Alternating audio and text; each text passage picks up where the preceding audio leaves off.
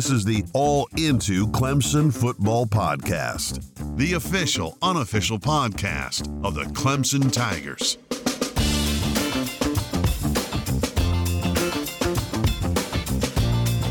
What is up, everybody? I'm Briley, a former college football writer, and this is your daily Clemson football news update for Tuesday, September 15th.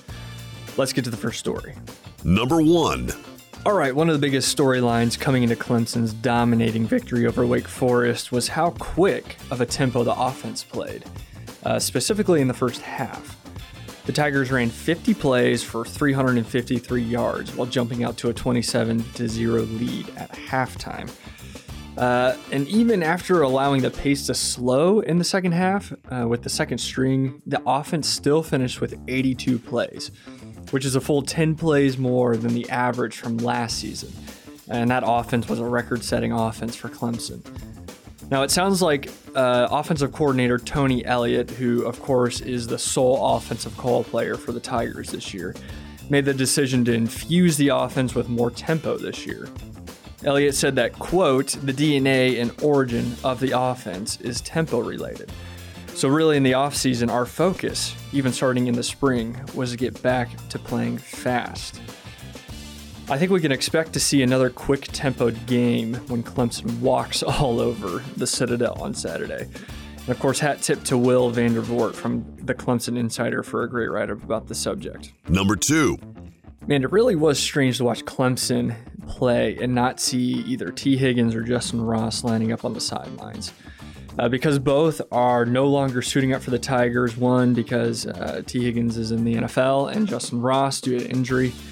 Um, because of that, re- the receiver corps was really one of the major question marks coming into the season for Clemson.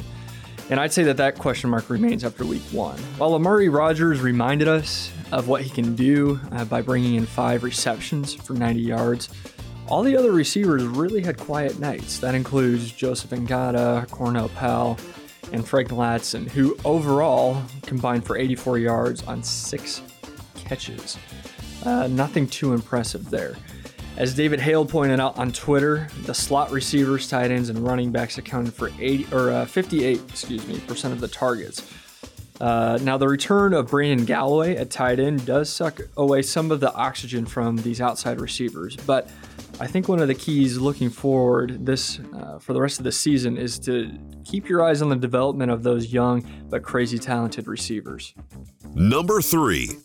All right, I want to take you back to 2018. What a great time it was. Any year besides 2020 is a great year, but think back to the time. Uh, maybe you remember when the Citadel played the number one team in the country to a 10 to 10 tie at halftime. You remember that? Uh, I didn't. So uh, thanks to the Post and Courier for po- for uh, putting out a story about that.